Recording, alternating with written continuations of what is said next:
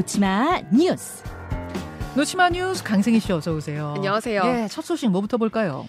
지드래곤도 마약 혐의로 입건됐다. 아, 또 한 번 깜짝 놀랐습니다. 그룹 빅뱅 출신의 지드래곤 권지용 씨가 이미 2011년에 대마 흡입 혐의로 한번 저 기소유예 처분 받았었는데 네. 어제는 마약 투약 혐의로 입건이 됐어요. 그렇습니다. 이선균 씨하고는 별개의 투약건이지만요. 이 지드래곤에 대한 마약 투약 단서도 그 이선균 씨와 연관이 있던 그 유흥업소 실장의 진술로 포착이 됐습니다. 음. 그래서 이 투약 혐의, 이선균 씨 투약 혐의를 수사하던 경찰이 지드래곤의 마약류 투약 정황을 포착을 하고 형사 입건을 했습니다. 예, 예. 말씀하신 대로 2011년 5월에도 일본에서 대마를 흡입한 혐의로 검찰 조사를 받았거든요. 네. 그런데 당시에는 초범이고 흡연량이 많지 않다 이런 이유로 기소유예 처분을 받았습니다. 그러고 나서는 또 활발하게 활동을 했거든요. 네. 그래서 그 당시에는 뭐 속아서 폈다, 담배인 줄 알고 폈다, 뭐 네. 이런 이야기를 하고 사실 대중들이 또 어, 한 번쯤 기회를 주자 이런 분위기였단 말입니다. 그렇습니다. 언제부터 이렇게 또 마약을 시작한 거예요?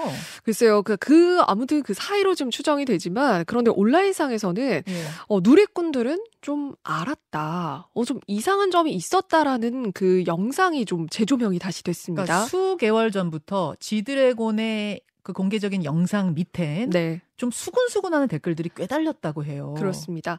어, 저희가 준비한 영상은요, 6개월 전쯤에 그 지드래곤 씨가 LA로 출국하기 전에 인천공항에서 그 출국하는 장면이 포착된 건데요. 어, 이런 주장이 있었습니다. 마약 투약한 사람의 특징은 몸을 잠시라도 가만히 두지 못하고 뭐 손이든 몸이든 계속 움직이는 모습을 보인다. 이런 주장과 함께요.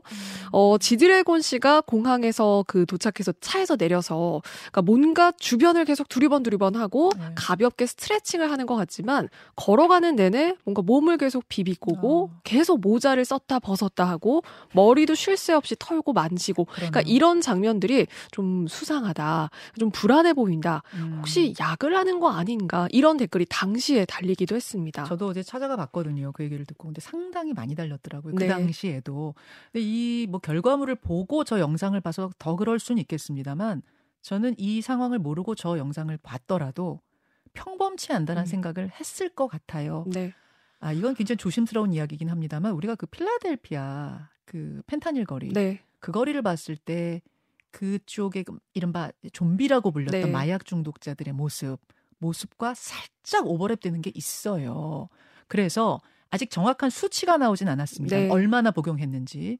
참 이 큰 수치가 나오진 않을까라는 음. 전문가들의 얘기도 있더군요. 네, 그렇습니다. 그래서 이번에 그 연예인, 연예인 마약 투약 사건이 이선균 씨, 지드래곤 이렇게 해서 두 갈래로 좀 커지게 된 그런 양상입니다. 아, 지난주에 출연했던 남경필 전 지사가 정말 마약이 깊숙이 들어왔다. 일가 친척 중에 한 명쯤은 있다고 생각해도 무방할 정도입니다. 네. 심각합니다. 심각성 얘기해 주자마자 진짜 이런 일들이 계속 터져가지고 네, 바로 터졌죠. 큰일입니다. 예. 다음으로 가죠. 충남 공주 지진에 400건 신고가 쏟아졌다.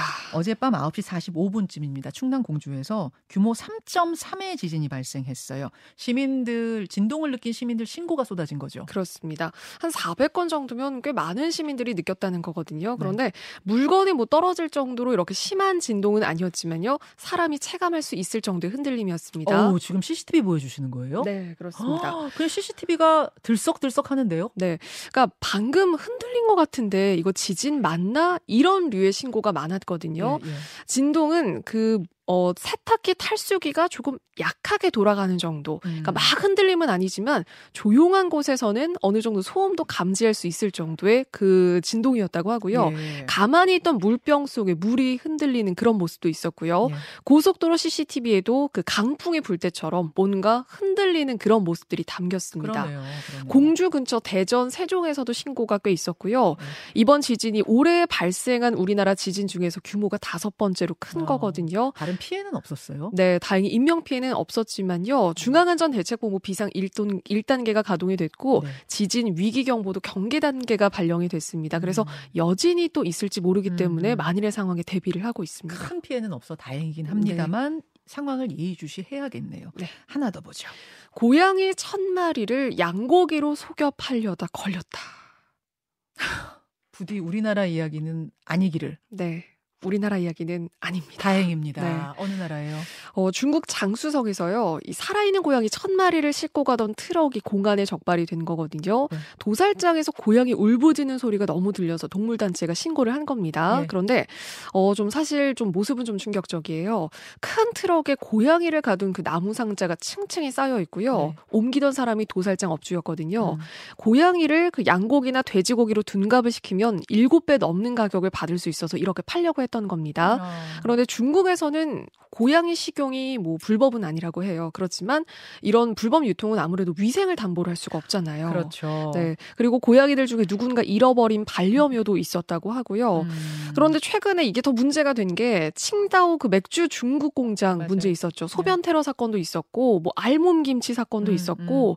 그런데 이번에 고양이 도축 문제까지 이렇게 또 불거지면서 중국 내에서도 이 먹거리 문제가 굉장히 또 뜨거운 이슈가 됐습니다. 중국 이 또 한 번 발칵 뒤집혔겠는데 네. 그러니까 고양이를 도살해가지고 그걸 소고기 아니 돼지고기, 돼지고기 양고기로 양고기. 네. 중국인들 양고기 엄청 많이 먹잖아요. 네. 돼지고기 요리도 많고.